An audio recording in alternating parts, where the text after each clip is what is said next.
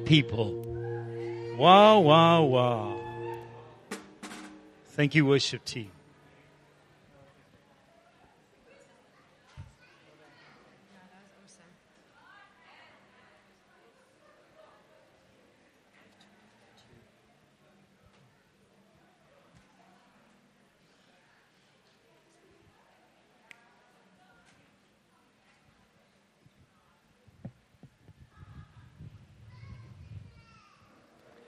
Two. Well, wasn't that amazing? My goodness me. This is what we live for. This is what life, this is what makes life. And you know, can you imagine what it's going to be like in heaven one day? Oh, glory.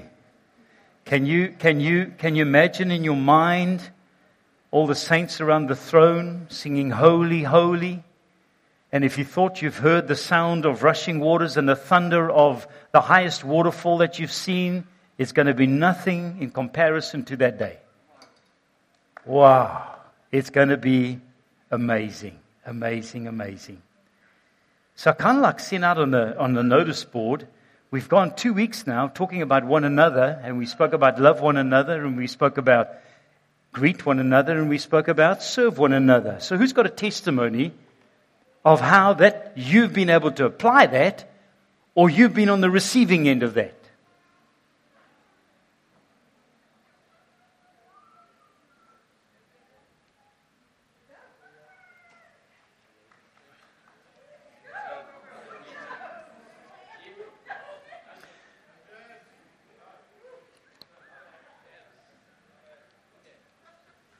Pause for effect.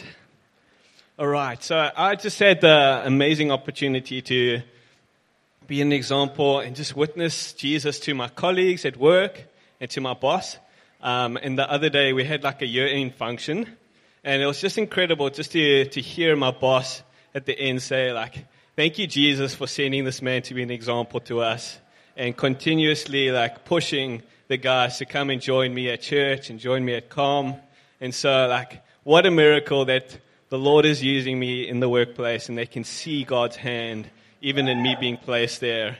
Um, and just being able to have like, good conversations with my colleagues about Jesus and church and the reality of actually what we believe, um, and just demystify this whole church thing for them.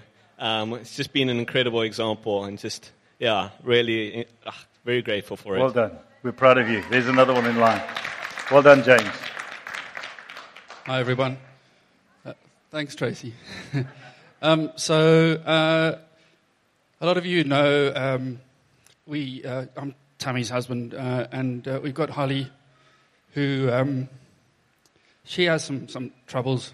So, a couple of weeks ago, um, Tammy and I were going to go get a, a piece of medical equipment for her that uh, will, will help her. We were very fortunate that um, we had uh, an anonymous donation to, to help us get the a piece of equipment. So Tammy and I were both on a very, very high, and uh, the, the day hadn't quite worked out how it was. And uh, Tammy went through to fetch the equipment, and I had to go fetch Jason. And uh, we landed up both being behind each other in the traffic. And we were both quite happy to see each other. And um, we got a set of robots, and Tammy uh, the, went green. Tammy turned left. Jason and I were behind, and, and literally before our eyes, we saw a car go straight through a red robot. And uh, for, fortunately, um, the car swerved off, and, and Tammy didn't even realize it. She was just like, oh, where's Nick? And then saw this other car behind us. But it was clear that there was something helping us there. And, um, yeah, it, it sort of made our day. I was very upset, but uh, the poor woman didn't know what hit her, because uh, I was behind her um, giving her everything. But ultimately, uh, Tammy was, was good. And um, we got the machine for Holly, and yeah, we're in a good place now. So, thank you. Amen. Dennis. Amen. Sure. Um, lots of you folk uh, prayed for Glenda when she was battling with cancer. And whenever there was an opportunity, um, when folks were asked to stand if they wanted prayer, I, because Glenda hadn't been at church for a long time because she was too ill, I would stand proxy for her. And yet God in his sovereignty chose not to heal her. Some of you also know that I came off my mountain bike in April, and I got a very bad whiplash injury. And um, that really wasn't my priority. I hadn't had a pain-free day from then until Glenda passed away at the end of September, um, despite lots of painkillers. And Brett popped around as soon as he knew that Glenda had gone to be with the Lord. And my dear friend James Thornhill Fisher, uh, James and Cindy, of course, are running that four twelve church in uh, Cork in Ireland. And they weren't expecting to be at four twelve conference, but someone made it possible for them. And two hours after Glenda had passed away, James was on my doorstep. And they were praying for me and for the time that lay ahead, lay ahead. But both of them knew also that I'd really been battling with my neck.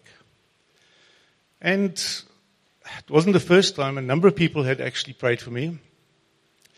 And the two of them just came and put their hand on me and prayed.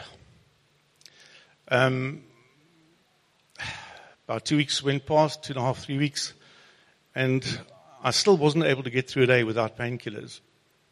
Uh, but it was getting a bit better, and I wanted to see how much better. So at the beginning of November, when I had to take my car down to Goodwood for a service, took my bike and I cycled the six kilometers back to Edgemead. I was so sore after that that two lots of strong painkillers didn't kill it that day. And um, I haven't been here the last two weeks because I was staying um, with friends on a farm in the Northern Cape, lovely Christian folk. I went to my G P on the Thursday before I flew to Kimberley, and I said, please, can you just prescribe something so that I can at least enjoy my time up on the farm? And he prescribed some tablets, which I, I'd never seen or heard of before. Took the first one on the Friday morning before I left to fly to Kimberley. That evening, I had just a dull ache in my neck. Saturday morning, I woke with no pain whatsoever. And I was supposed to take one of these a day for ten days. Sunday, no pain. Monday, no pain. Tuesday, no pain. Wednesday, no pain. And I thought, well, I'm going to stop now and see what happens. Thursday, no pain. Friday, no pain. Saturday, no pain. Sunday, no pain. On the Wednesday, after I got back, I was getting a second opinion from another neurosurgeon. That in itself was a crazy because I wasn't sure about going to another neurosurgeon. And on the first day, a seat was kept for me at four twelve because I was going to be there late. Sat down and saw this lady next to me put on a neck brace at tea time. I said, did you hurt your neck? She said, no, I had surgery. I said, oh, where? No, Vincent Pilotti. Oh, who? Doctor David Welsh is the neurosurgeon that I was recommended to go and see. And of all the three thousand four hundred people there, who should I sit next to but someone that had surgery from him um, six weeks earlier? And I was able to ask about his manner and so on. Anyway, went to see him on Wednesday, this past Wednesday. Um, he looked at the M R I scan, which had been taken, which the other uh, neurosurgeon I'd been to before had also seen. Um, then he asked me to go down for some x-rays.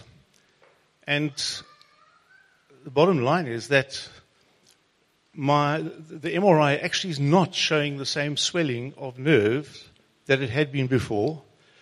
Um, he was able to tell me that the lower part of my neck, I had a fusion of two vertebrae many years ago, is not moving much, but the rest is good. Um, there's nothing that needs surgery. And so I said to Richard Hay, who's in the morning congregation, I said, Richard, let's go for a ride on the trails on Friday. I haven't been on the trails since April. And we rode ten kilometers up at Blumenthal, and I got back to the car, no pain. Got back home, and I said to Richard, you want some lunch? So I made lunch for us. No pain. And I still, the pain hasn't returned. Thank you, so, Lord. So for those of you who prayed for me, thank you. Can I sit, or do I have to stand? I don't know how I want to sit. um, so um, the other day we went to a, a, like a, a restaurant or a coffee shop, um, and there was our, our waitress. She walked in, and as she walked in, um, my mind was, yo, my mind was everywhere. And, and suddenly the Lord spoke to me. I was very unsure if it was the Lord or not. And he told me that um, something has happened in a family. Um, and I'm like trying to build up the courage to talk to this lady.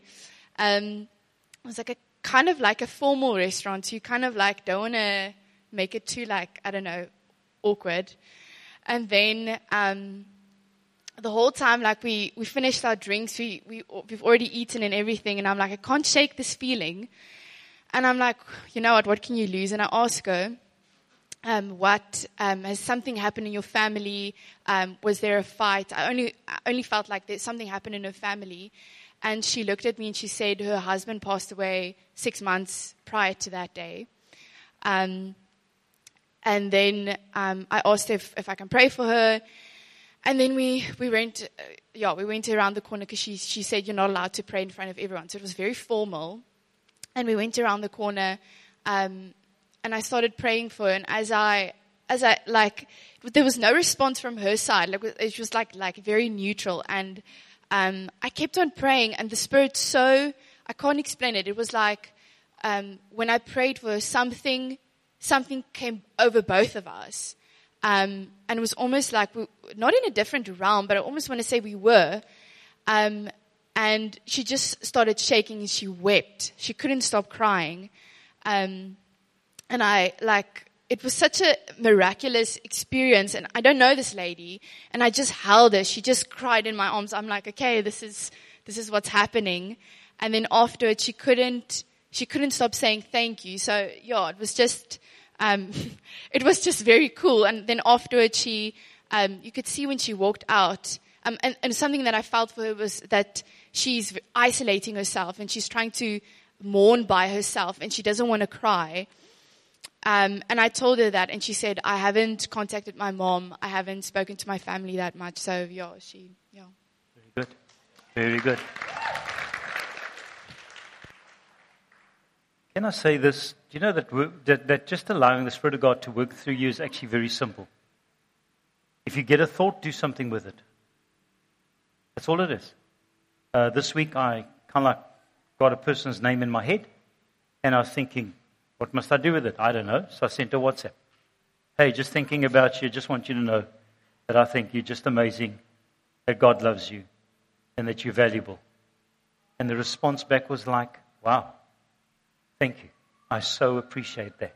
That's how easy it is to, to be someone in the hands of the Lord, doing something to somebody and helping them along.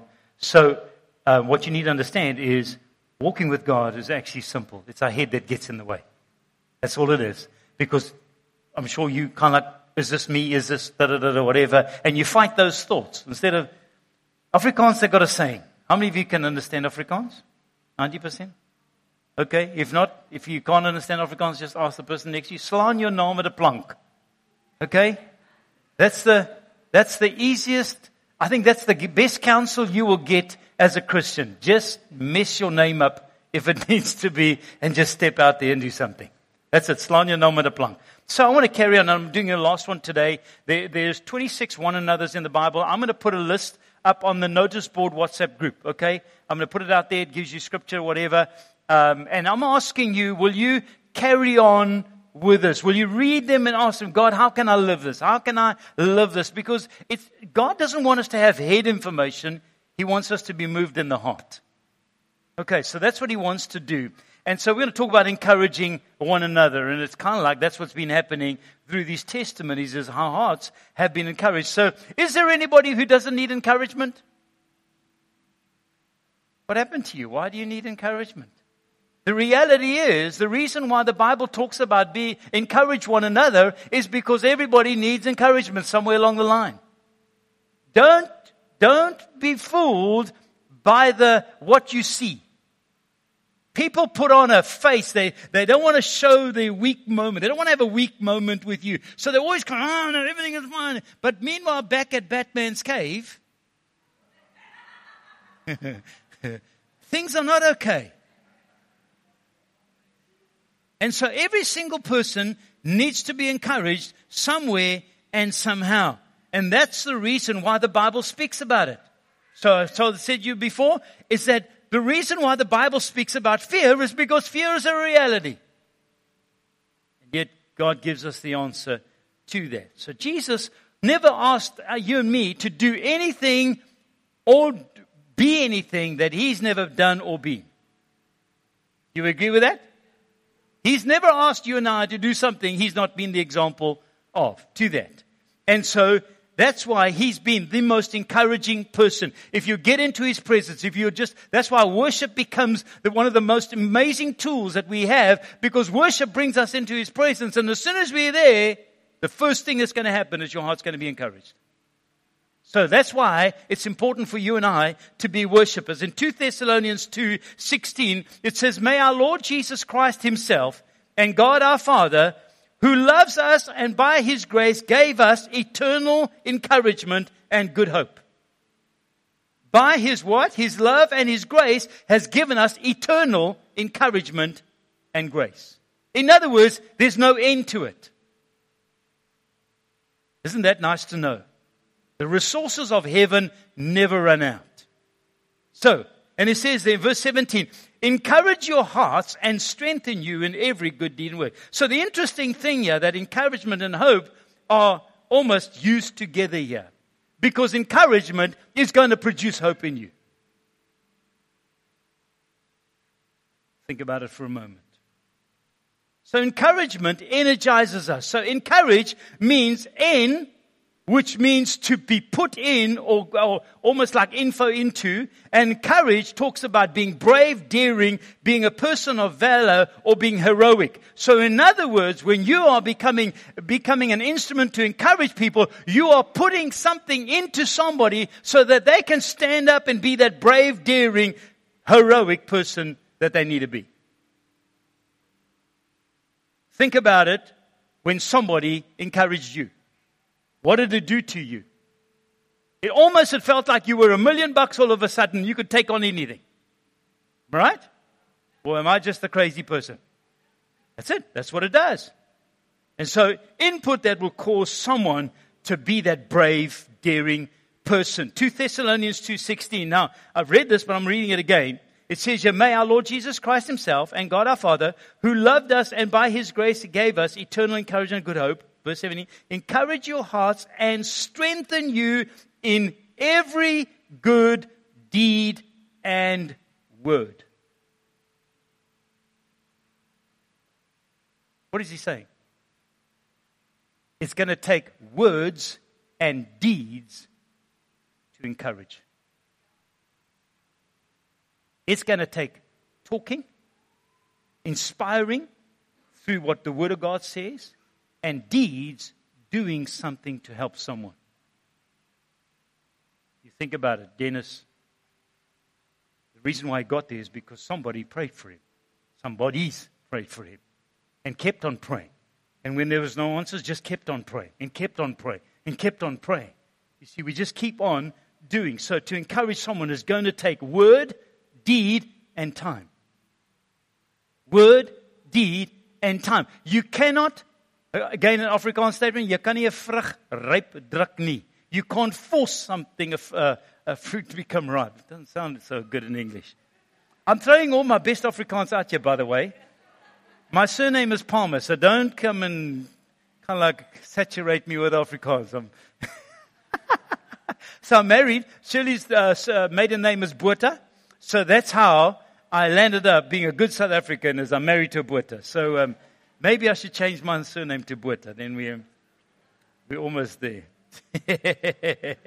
So it's going to take words, going to deed, and it's going to take time. In First Thessalonians four eighteen, "Therefore encourage one another with these words."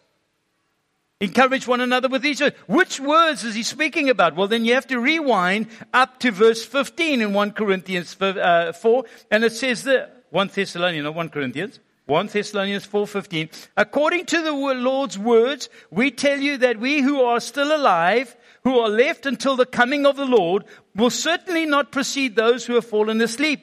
For the Lord himself will come down from heaven with a loud command, with the voice of the archangel, with the trumpet call of God, and the dead in Christ will rise first. After that, we who still are alive and are left will be caught up to meet uh, up together with the, them in the cloud to meet the Lord in the air. And so we will be with the Lord forever. Encourage one another with these words. What is it saying to us? Everything has an end. There's an end coming. Let me tell you what the problem is. For two thousand years, we said, because Jesus said, I'm coming. So for two thousand years, we said, Jesus is coming. Jesus. Now, when you've heard it for two thousand years, yeah, yeah, yeah, yeah. But the problem is, the reason that Basil believes in his heart why it's taken so long is because the love and the grace and the mercy of God has delayed the coming of Jesus, because not everybody has heard the gospel yet. But we who are walking with him must not become despondent in that moment. So we need to keep ourselves all fired up. So First Thessalonians is talking about the end. And I want to tell you, I have a lovely brain. I, I, I read in picture form. And I'm I'm imagining that whole thing. About, you know, we were watching a, a, a YouTube thing the other day of tornadoes and how, I mean, the how the stuff comes and it's just wild and stuff flying all over the place and there's lightning and... I think the coming of Jesus could be something like that. There's going to be lightning, noise, and everything's going to be like happening all over the place. It's going to be spectacular, dramatic, shocking, mind-blowing, awesome, crazy great. Come on, Lord Jesus, come. Conway, I love fireworks. I love life.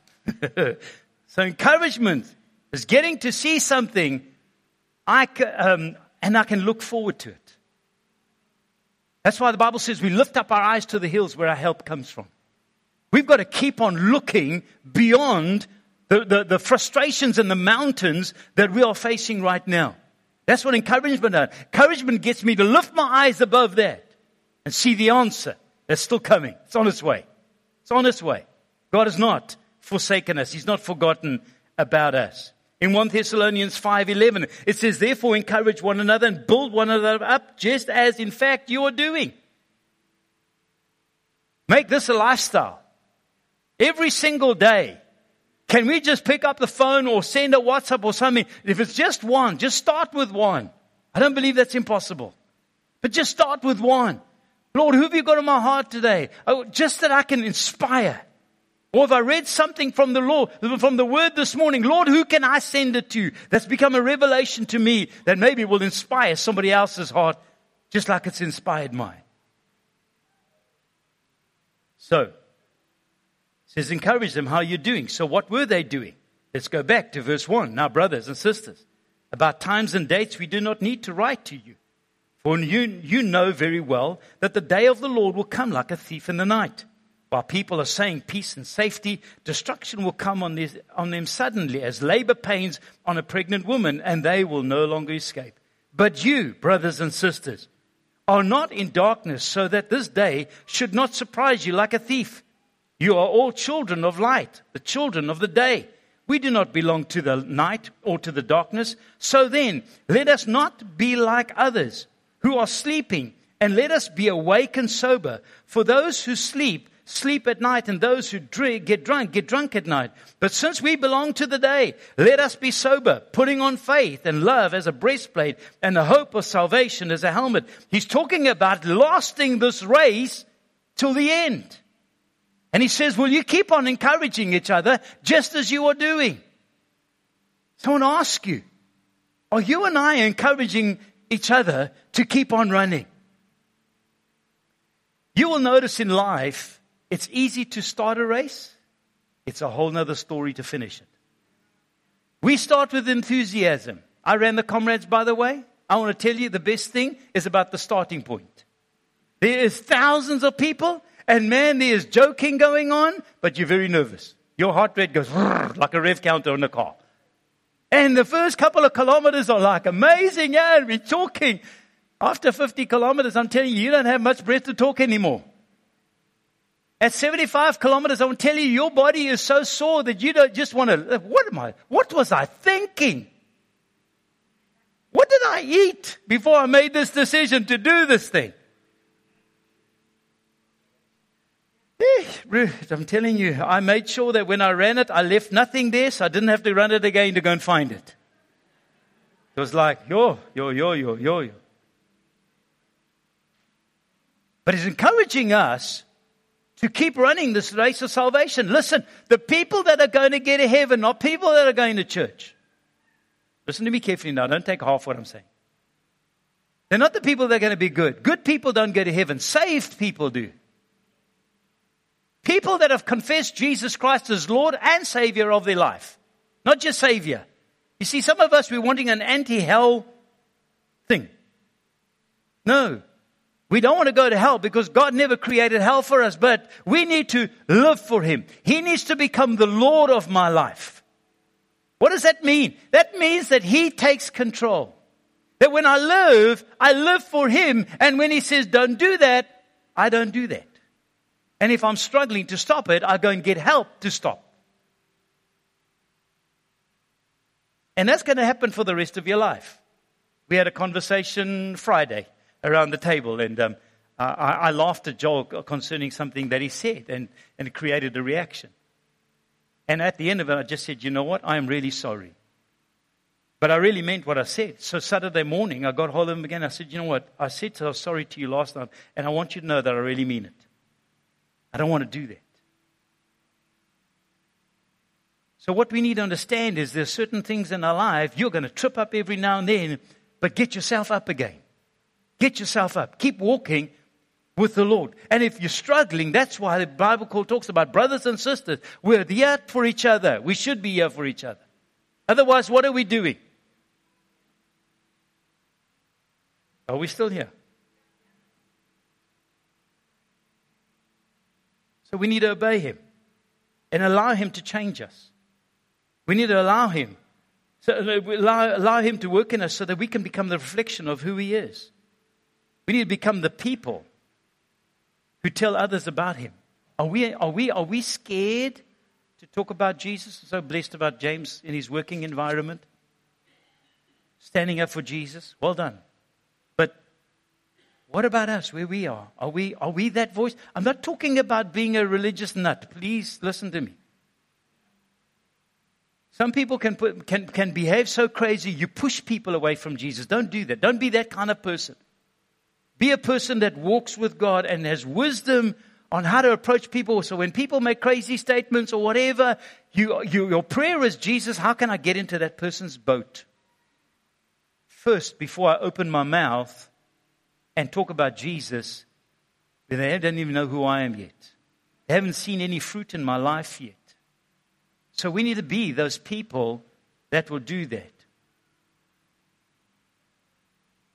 And then we see in Hebrews thirteen, verse, uh, sorry, Hebrews three thirteen. It says, "But encourage one another daily, as long as it is called today, so that none of you may be hardened by sin's deceitfulness." Can you see how many times the Bible is talking about we involved in each other's life?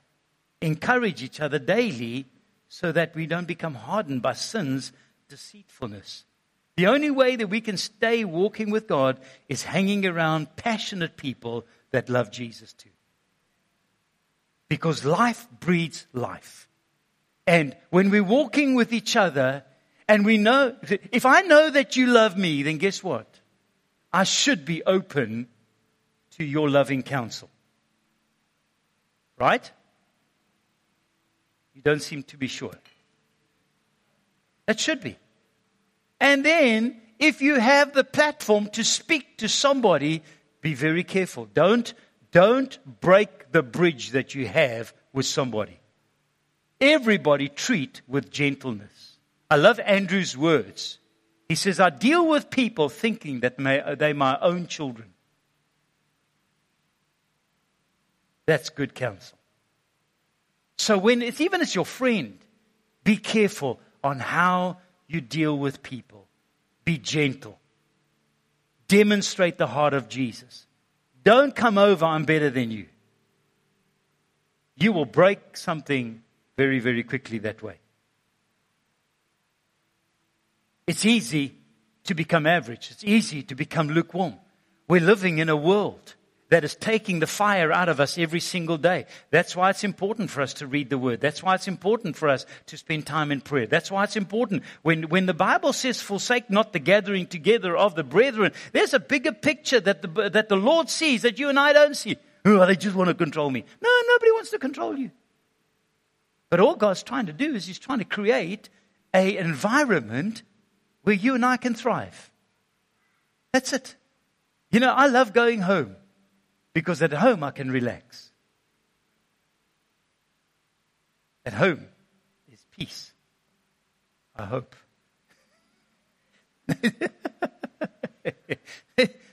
And this should be home, where there's peace, where I can be the real me. I can. Let me not go further down. Let me just leave that one alone. And so, you and I need to stir up the fire of God in, the each, on, in, in each other. That's what encouragement is all about. In Hebrews twelve, verse one, it says, therefore, since we are surrounded by such a great cloud of witnesses, let us throw off everything that hinders us and the sin that so easily entangles us, and let us run with perseverance this race marked out for us. So you and I have got a race to run, but there's a crowd in heaven that has said, come on, you can do it. So let me tell you, when you're running the Comrades, the best crowd. Now, there's the renter crowds all along the road. Old Mutual had them. They got these little clusters of people, and the ladies with the pom-poms, and, and your energy level goes up a little bit. But the best crowd was when you ran into the stadium. When you are finished, you are so sore. You cannot describe every muscle, every joint, even, even the little muscle in your brain is sore. There's nothing. Let, let me also say this to you, that the greatest thing about Comrades is that the next day, whether you Bruce Fordyce or you, you all walk the same. Can't move. You see a stair, you wonder how you're going to negotiate round the stair, not have to go up the stair, because you can't. Your legs, I mean, if you, I remember when I got to the, the end, and um, you know, you've been on your, I, I ran it in eleven hours. When it, I ran it the last time, it was still eleven hours. So I did it in ten hours, fifty-two minutes and something seconds. So, I mean, but hey, you you plan it by that bucket, by the way. It's like you, you're running at a certain time, because if you don't, you're going to die. And um, so you must know now, you've been on your feet for like twelve hours, but you've been there. You've been up since two o'clock in the morning, starting to feed yourself, because your system now needs to get food into it. And so from two o'clock in the morning, you're starting to have breakfast, and you're eating it. You're starting to put liquids into your body. Why? Because you're going to be drawing on those things a lot. And so you've been awake for a while, and you've been on your feet for a long time. So when I got to the end, I went and sat down, and you know how nice that felt? The problem is I couldn't stand up again, because if you bent your leg, it just cramped, and then there's nobody around to help you pull your leg straight or whatever. So then I wanted to get up, because they left me. They went to go and look for the guy that I ran with, and he hit the wall about ten kilometers out. So they went looking for him. So now I'm stuck on the ground. I can't do anything. So I lie on my tummy. I go into my tummy. I dig my toes into the grass in my hand with my bum straight, my leg straight. I, I go up like a, I don't know what you look like. Mm. Just go. Why am I telling you these things? It's got nothing about encouraging anything. Oh, yeah, the crowd in the in the stadium. I, go, I, I think back, if you've, if you've played sport. Um, I remember rugby days at the end of the game, uh, go towards the end, you're tired, you've given everything. And the crowd seemed to somehow, when they're shouting for you, it seems to give you energy to be able to keep on. And I want to tell you, there's a crowd in heaven that's cheering you and I on. You can do this thing. You can do it. You can make it. That mountain's not that big. Don't give up. You're, you're almost at the, at the finish line. Your breakthrough is about to come. Don't give up. So encouragement plays a massive role. So then I was thinking about John chapter twenty-one, when Peter denies Jesus. And um, I can imagine. Can you imagine? Put yourself into Peter's shoes. What did he feel like? I don't think there's even words that can explain how broken he must have felt, how, how he felt he had disappointed Jesus. And then he goes and he says, I'm going back fishing. I'm going back to my old way of life. But yet we have an amazing Jesus, where Jesus goes back and finds him at the lake. He calls out, caught any fish? And then Peter recognizes his voice.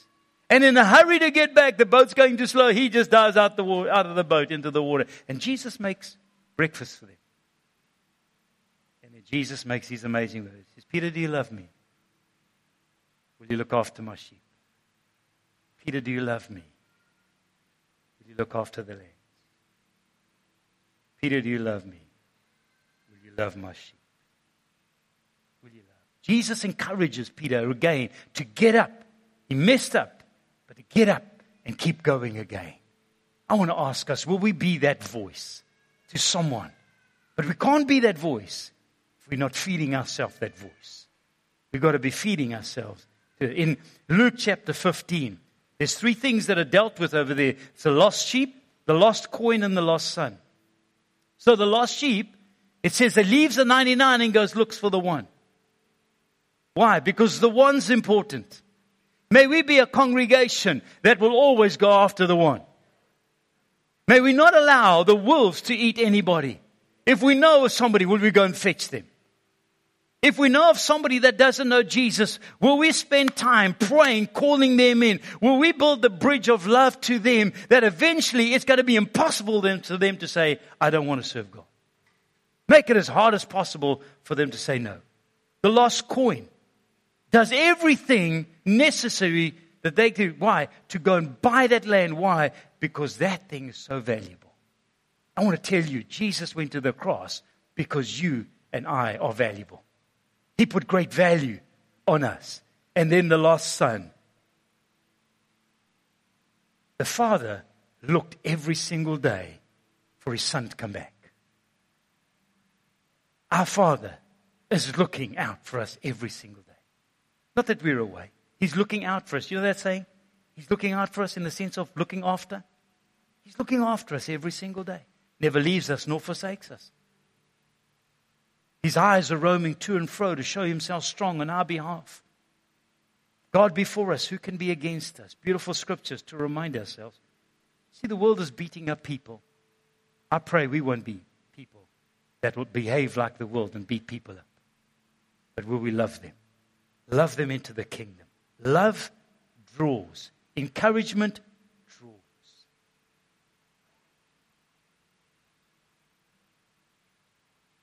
Have you seen the alcohol adverts? You can't miss them if you're on YouTube and wherever on T V. They always throw them in there. But they're just so amazing adverts. Agree? I don't like alcohol. I don't drink alcohol. But they're amazing adverts. I mean, but what do you think they're selling? Do you think they're selling alcohol? What are they selling? They're selling acceptance. They're selling fun. And that's the reason. And so they're connected. And so people think, well, if I drink, I'm going to be accepted. And you know what? It's kind of not true. I've not been a person that goes to the pub, but if you talk to some people that have been to the pub and can't I be there, they, they just said, you know what, I go there and I can pour my heart out, I can cry, I can do whatever I want, and then I can go. It's quite amazing. But I pray that we will be a church that will do better than that. Do better than that. Are you okay? You still here? Wonderful. We're coming to land, by the way. Closing example. Found this on the internet. In China, they grow a bamboo tree, commonly known as the Chinese bamboo tree. When? I got this from the internet, by the way, so uh, revelation knowledge that. When they sow the seed in the ground and water it, nothing happens till the end of the first year. They continue watering it and nourish, nurture it, but nothing happens until the end of the second year. It fails to sprout even after the end of the third year. But the person growing it must continue to irrigate, fertilize, and care for it. You'll be surprised to know that nothing happens till the end of the fourth year as well. And then suddenly in the fifth year, something miraculous and incredible happens. Within one month, it grows up to ninety feet, twenty-seven meters, in one month. That's nurture. That's its astonishing best. Remember I started off? Encouragement comes with words, deeds, time. Encouragement comes with words, deeds, and time. Jy kan nie 'n vrug ryp druk nie. You can't speed processes up. Everybody walks a journey. You don't, your example and your life, you might resonate with anybody, but your experience is not the same as theirs. So don't try and put somebody else's experience into your box and think that they're going to get through it as quick as you did. It might just take them a little bit longer. So, but you've got to keep on encouraging through your word, through deeds, and through time. Last scripture. Galatians six nine.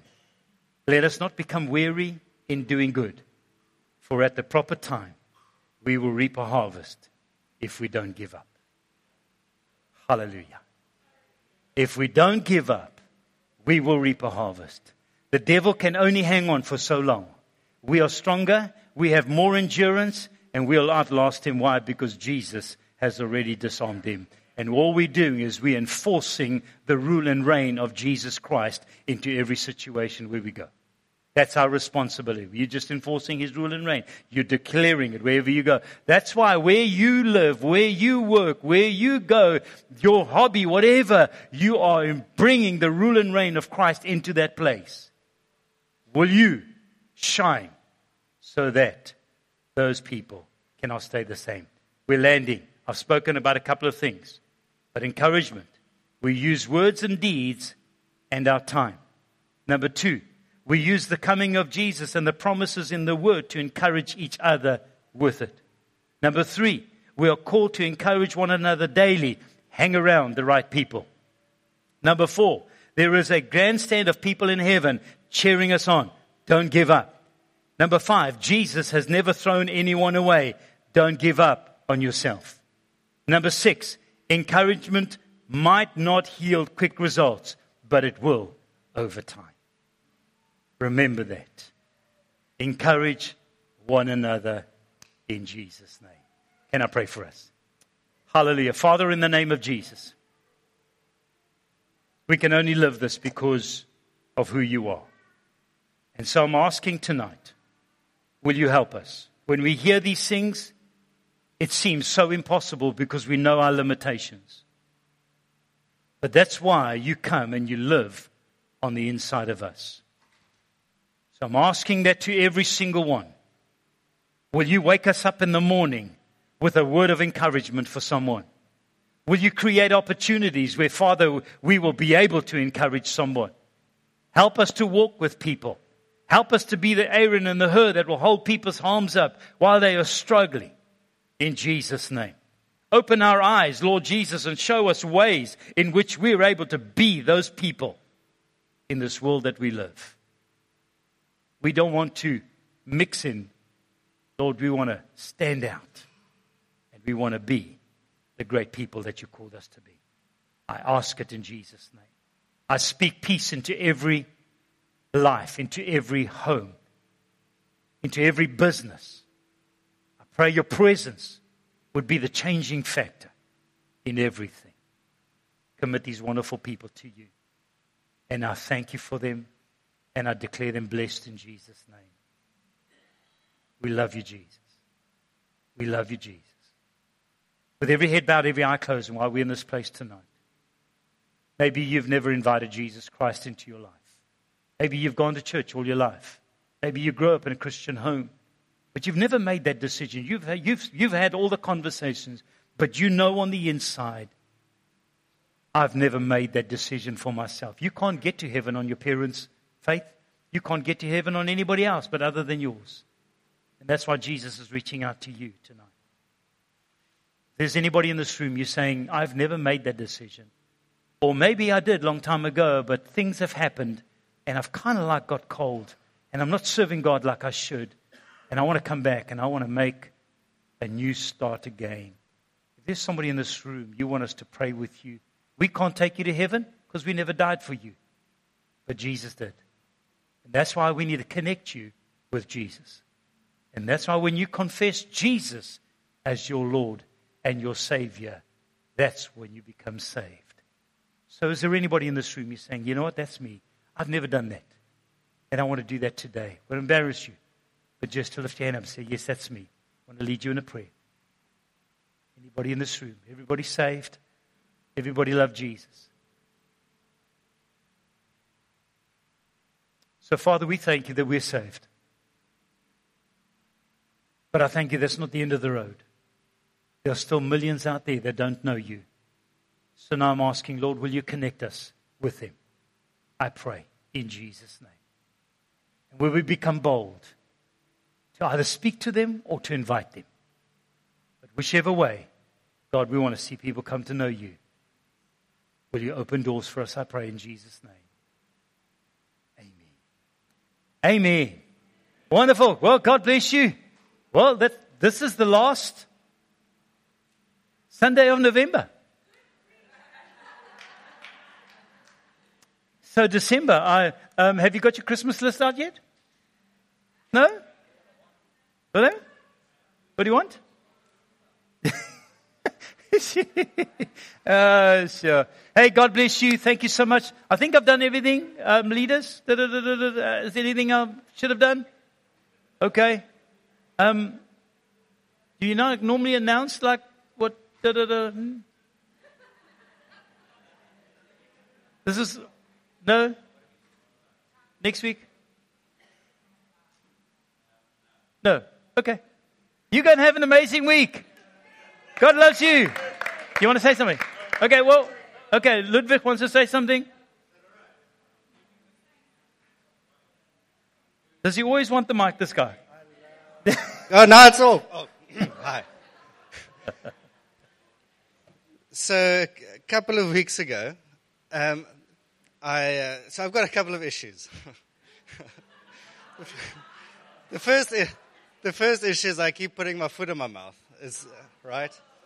And then the second issue, uh, so and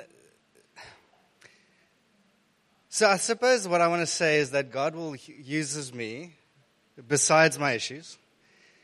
He uses me through my issues, um, and then He helps me change my issues. So three things. And so I, one Sunday I come up here and I see tennis, um, and put my foot in my mouth. I'm like, hey, dude, when are you joining us for kids' church with them, some kids? And I shatter him and he runs away from him. And so now I'm like, oh, crap, God, what did I do? Sorry. And so I put my foot in my mouth. So in my spirit, I, I take my dad's hand and I'm like, let's have a chat quick about this. And I'm like, I'm not praying for Tina's. Um, unless you, like, if you're not going to give him, I'm not praying for Tina's. And so I'm like, I, another one of my issues is I don't want to pray for people because I don't want to be disappointed when I pray and nothing happens. Um, and so, so in this conversation with God, he's, he, I say to him, this is all the stuff that I'm feeling. And at the end of the, I'm like, how do you, how do you feel about, about this? And he says, and, and I feel my heart break for you. Um, and he says to me that I don't have to go, I mustn't come and pray for you for a kid. He said that I need to go and bless you with a kid. So he essentially, it felt like he gave me a blessing that I said, I must take this thing and I must carry it to you. I mustn't pray for you for anything. I must just say, God, I bless you with this child. And I really feel that that, that is what happened. I, I don't even feel like I prayed for you. I felt I just carried a blessing from God for you. It was through my issues. I didn't want to pray, and you still used me. So, yeah. Here we go. We're starting church again. Hi. Just for those who don't know me, um, I'm attached to the Glover family, uh, known as Pops, Belinda, my daughter, and Steve. Um, but I just want to thank Basil for, and just to share something what you've been sharing and ministering about in the last few Sundays. And it was uh, about encouragement, you know, going out, meeting somebody, and you know, greeting. But what spoke to me this week was about the encouragement. Uh, words feed, and um, and time. Yeah, um, being in the hardware industry, I've been working about fifty-one years, I think, in hardware. I know my age is a bit seventy-three, by the way, but I'm the most laziest when it comes to painting and fixing things, because Steve knows, but I've taught him well. Because when I got married, it was always, Pops, please fix this, do that. So every birthday and Father's Day, after the children arrived, and Christmas was tools and spanners. That's what I gave him, and I, t- well, I taught him a bit. So, but he's done very well. So he's now uh, flying well. But we've been having a thing to do our house up, and uh, to try and get encouraged. That's the word. Uh, nothing could encourage me, because I knew there was a, there's a lot of work to be done. And uh, you know, my wife says, paint this, and you've got to do this, this color, and yeah. So we just got to say, yes, it, just put it on the list. And then she came being very obedient, and I think this is what it's all about, is being uh, being obedient. And uh, a while back, a few weeks back, somebody sent on the group to my wife uh, the name of a, of a guy that's, if you need uh, someone to do help, handyman, painting, everything. Well, you know, painting and et cetera. And that, yeah. I said, yeah, all right, yeah, we'll. I'll do it. We'll. I'll start with it as soon as I can, because now I'm trying to, it's going to cost me a lot of money. But we've. She said, don't worry. I've been budgeting and I've been saving. And the next minute, she said to me about this guy. Uh, his name's John. and. Uh, So we phoned this guy, and uh, he's a Malawian. He comes from Malawi. But I've, eventually I said, right, call him. And we started with him a few days. He's been with us, coming in for, I think, three three days already now, and he's got two days.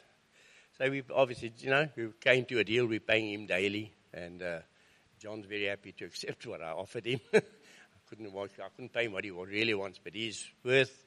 I've just learned something. His name should actually be Jack, because he's a jack of all trades, this guy.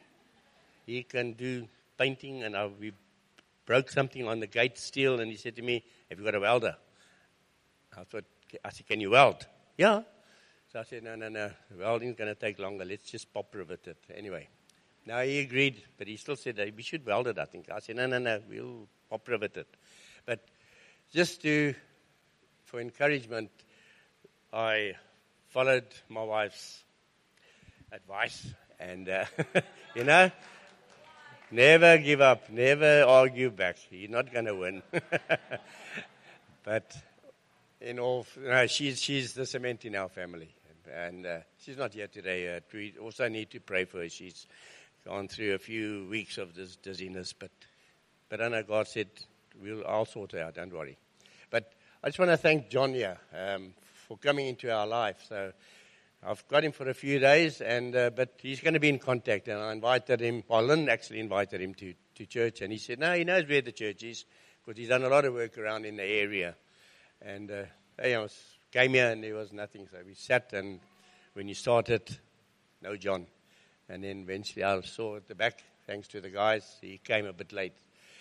You know, he's Actually, let, let him down a bit, but uh, thank you that he made it, and uh, just to welcome him, um, I'll take him through for some, for his coffee, his cappuccino, John, and for anybody that needs any help or something like that, or painting or something, men, if you, if your wives are pushing you for something, he can do anything, plumbing, everything. Gee, just just contact me, and uh, if you need any help, but. Uh, Basil, thank you for what you've done, and just for us to be obedient to you and for your encouragement. Thank you very, very much. Amen. Wonderful. Well, God bless you. Please, can I ask us, those people that put up their hands as visitors, when we do that, please take note who they are and go and have a conversation with them afterwards, okay? Otherwise, uh, um, me being the new guy on the block, this is easy for me to say, because it, when you're the new guy, it's kind of like difficult to, to fit in. Okay, if you didn't know that, that's what it's like. So let us be the people that will go to them and make them feel really welcome. So those of you who visit us, thank you so much. Please go and have a coffee. Hang around, have fellowship. Love you so much. May this be an amazing week. for you. Amen.